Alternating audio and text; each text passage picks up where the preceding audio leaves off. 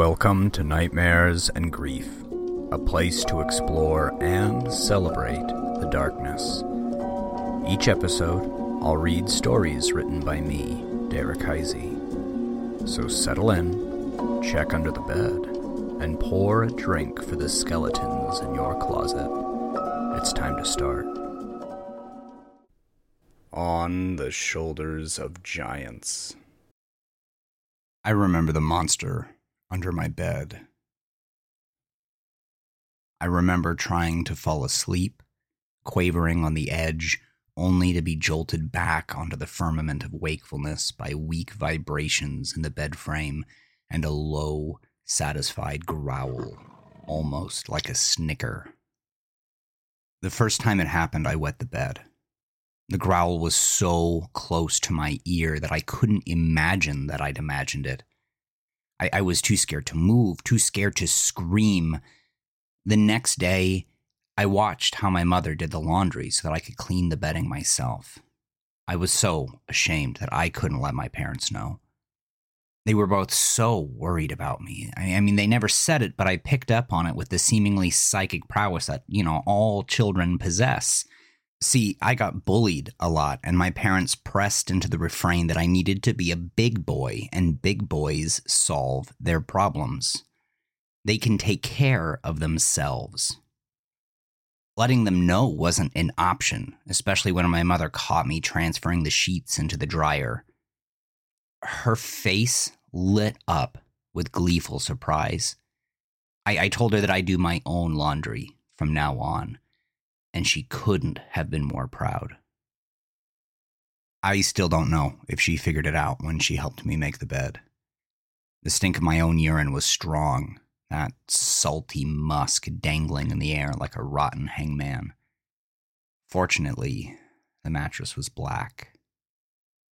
I always imagined that she'd figured it out because the bed was remade with different sheets when I went to sleep that night and the stench had all but vanished. We never talked about it, though. It lingered, unspoken, with the same ammonia sting as my soiled bed. It was some weeks later before I heard the monster again. Though I was doing laundry every week, I'd nearly forgotten about it. The sensation of fear when transferring damp clothes into the dryer persisted, but remained distant, bright and small like the North Star under oppressive city lights. When it came the next time, I steeled myself. I grit my teeth so hard that they groaned. The growl was longer this time, more purposeful, menacing, opposed to being circumstantial. This time, it felt directed. My fingers curled into themselves nails biting my palms, and I thought about how I would fight it if it emerged at last from its space beneath the bed's wooden ribs. I realized, though, that it was a futile effort. I, I couldn't possibly defeat a monster. At least, not as I was. If I was going to be safe, I'd have to get stronger. At school, I studied the biggest, scariest boys, trying to figure out what made them so powerful. I emulated the meanest bully's swagger and disposition, practicing in the mirror when my parents thought I was asleep. Once, I saw some of the fifth graders do a push up contest in the snow during recess. The meanest boy in school could do 58. I resolved then and there that I would be able to do 100 before the end of the school year.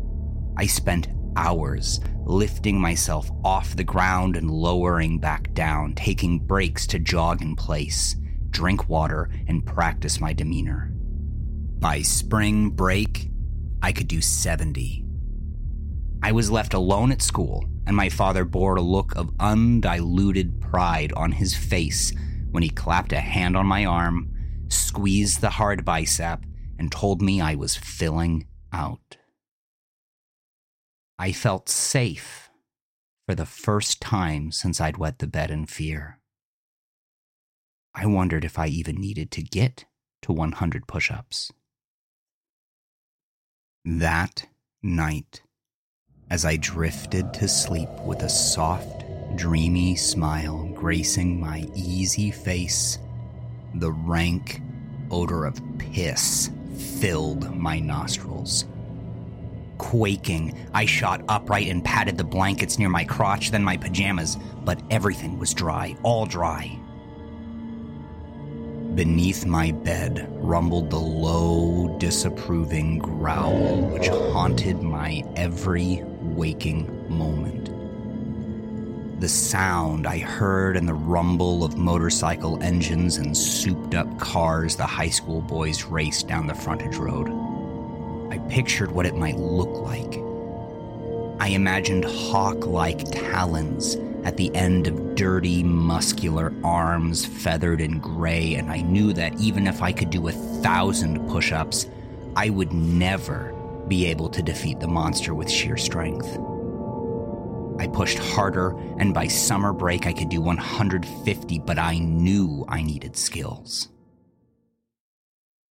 Every spring, my father applied for a license to hunt bear in the lower peninsula.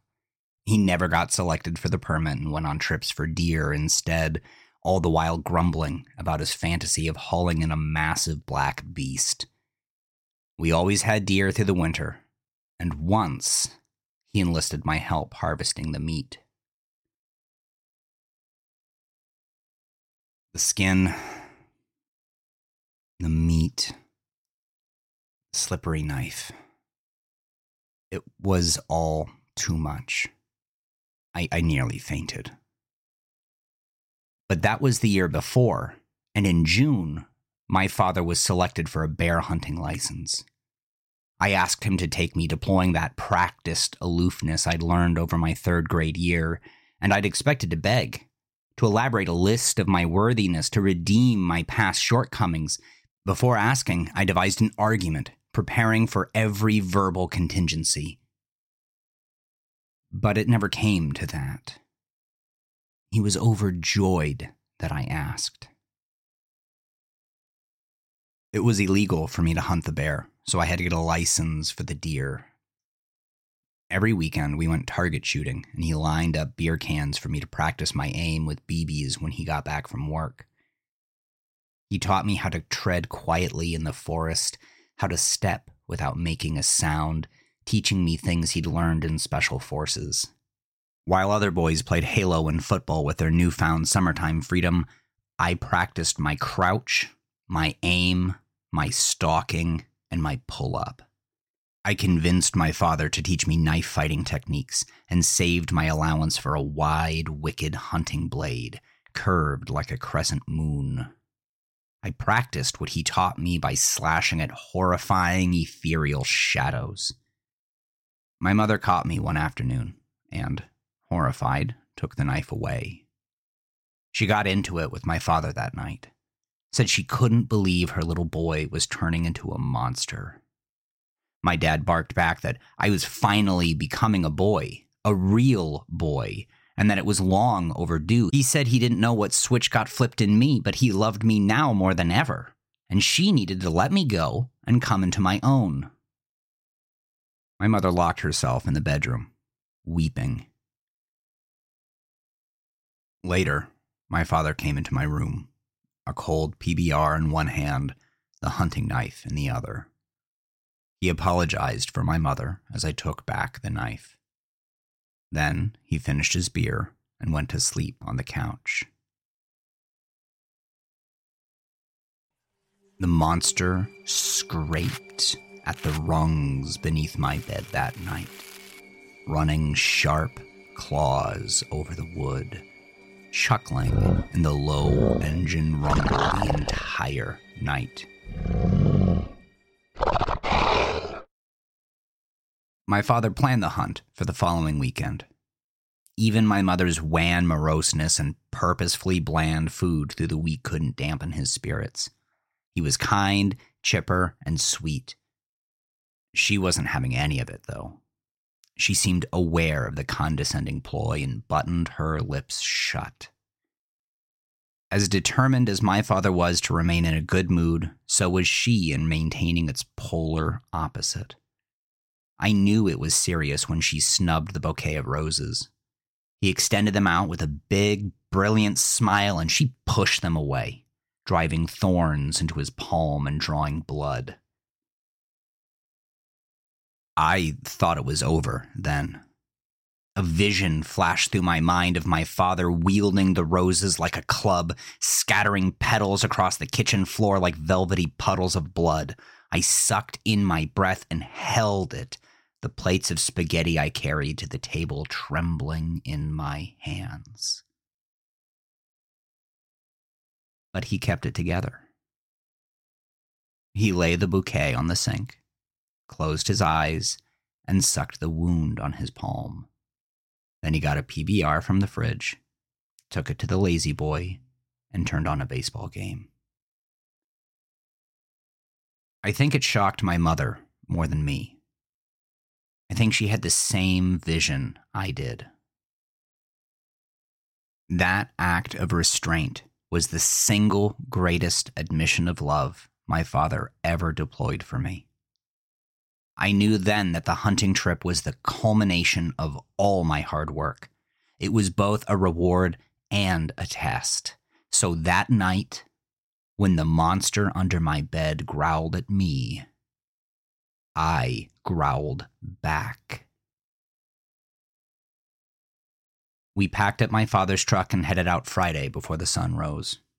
My mother hugged me, kissed my head, held my face, and stared deep into my eyes as if it were the last time she'd ever see me.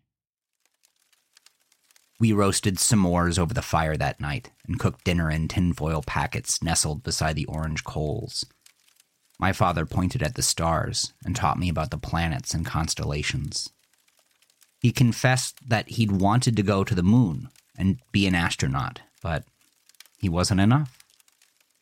He couldn't pass his pilot's exam because of his eyesight, He'd gotten his master's in computer science anyway, hoping that by the time he finished, medicine would have advanced enough to help, but when LASIK was invented, he'd already had hypertension and a trick knee.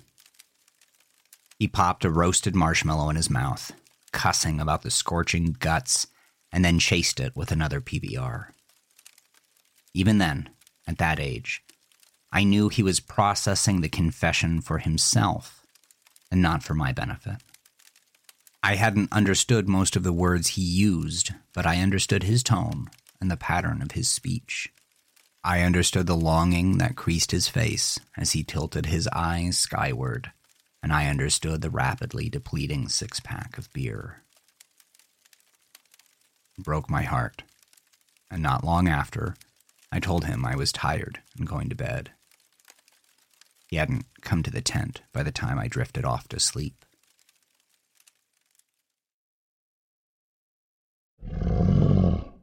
I didn't hear the growl until morning.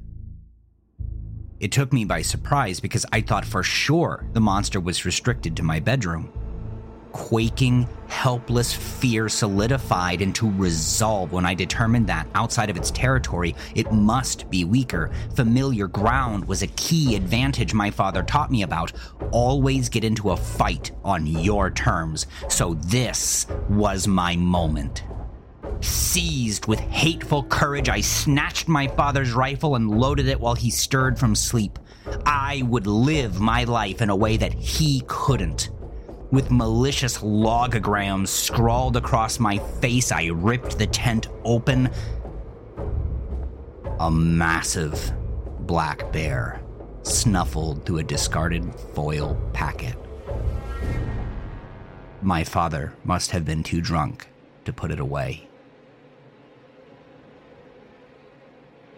The bear raised its enormous head curling its lips to show off sharp teeth. It tensed its jaw and let loose a thunderous roar. I roared back and shouldered the rifle. It didn't like that. The bear heaved toward me, crossing half the distance in a single bound. My pants went warm the second I commanded my finger to pull the trigger, and I knew I would miss. I felt two blows. first from my side, and then as the world went sideways, from the rifle's butt. Another roar mingled with the snap of a tree branch. My head hit a rock. Dazed, I saw the bear looming above me, reeling back its claw as my father reached for the gun beneath my body. The monster's sharp black talons collided with his face, shredding his cheeks and temple and spinning his head to the side with a sickening crack. I screamed, rolling onto my back and raising the rifle to meet the bear's throat. Red mist sprayed hot over my face. The beast collapsed into a still, silent lump, its final roar cut off mid pitch. I scrambled to my feet and ran toward the ranger's station, stinking of piss. My ears filled with the monster's throaty chuckle.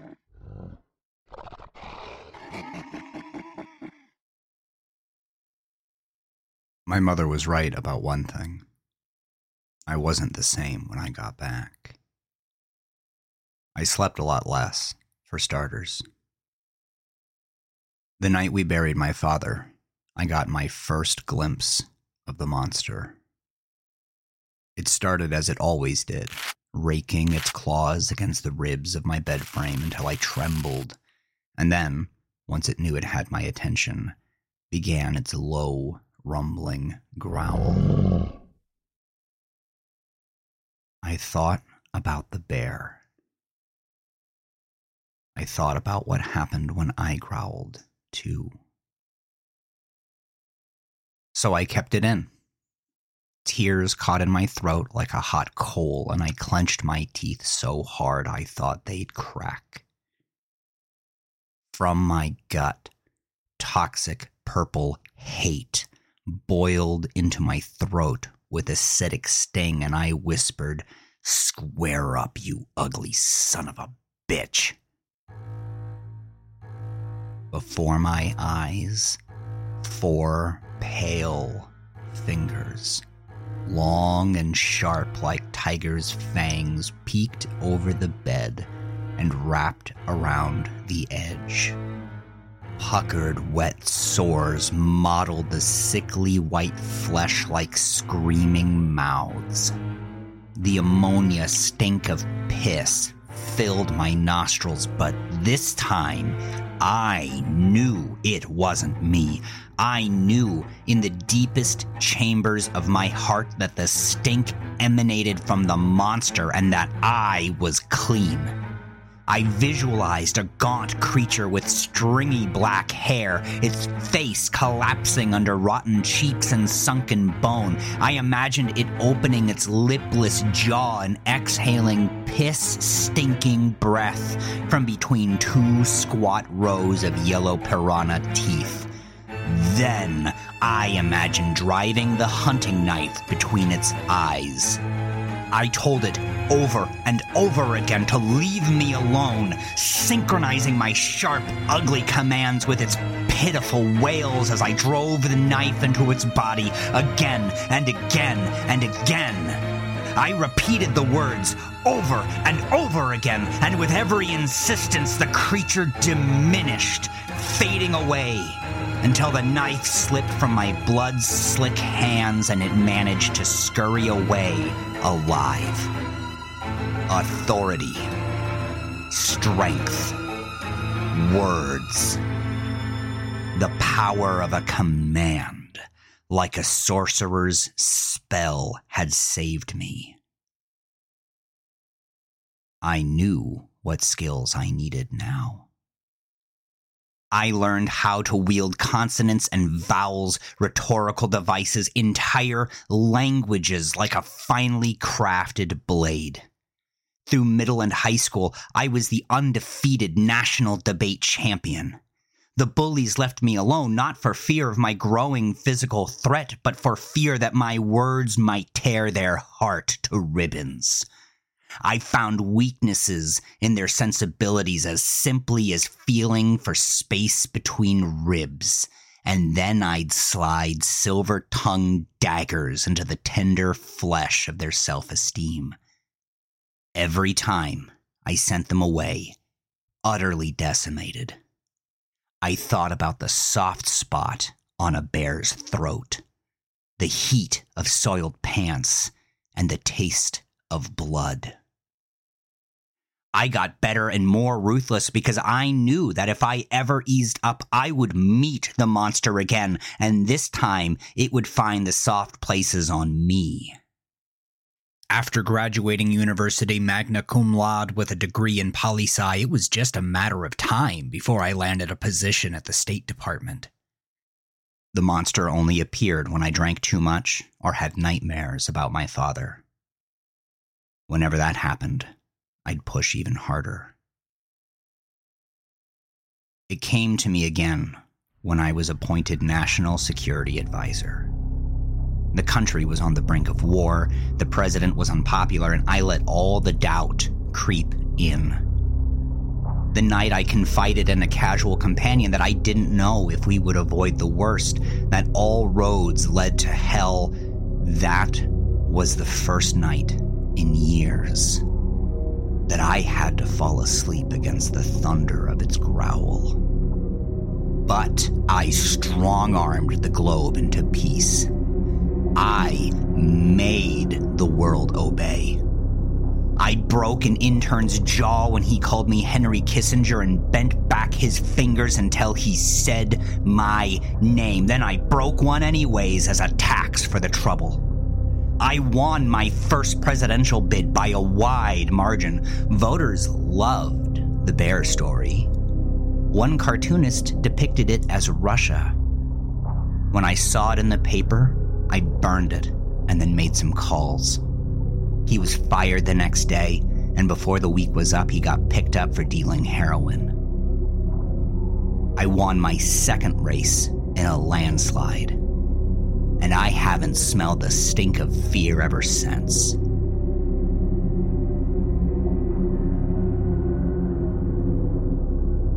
That is, until today. I landed in London for the G20 summit. After dinner, when all the well dressed monkeys smoked cigars on the veranda, a wiry man with skin the color of spoiled pork approached. He said he represented an arms manufacturer called Halfas, explaining that they'd like to help us in the upcoming war. I explained to him that there was no war we lived at the start of the longest peace in history. It was true. I'd positioned the country at the head of a powerful global government. The notion of war was impossible. The world wanted peace, and I gave it to them. He chuckled, with a voice low and raspy from too many cigarettes. The man from Halfas said he wasn't so sure. Hear me out first. I, I missed his entire proposal because I couldn't stop staring at the cold sore nestled in the corner of his mouth. A crusty yellow graveyard scabbed over the wet wound and repulsed me. He finally got my attention when he asked about the bear. He asked if the story was true. Around me, the other men stiffened visibly. They let the crickets fill the long silence. I said yes. It was true. The man from Halfas told me that my father must have been a very special person. It's important to remember the fallen and never forget who got us where we are today. Then he extended his hand and smiled. His breath stank like piss. Now, let's talk about that war.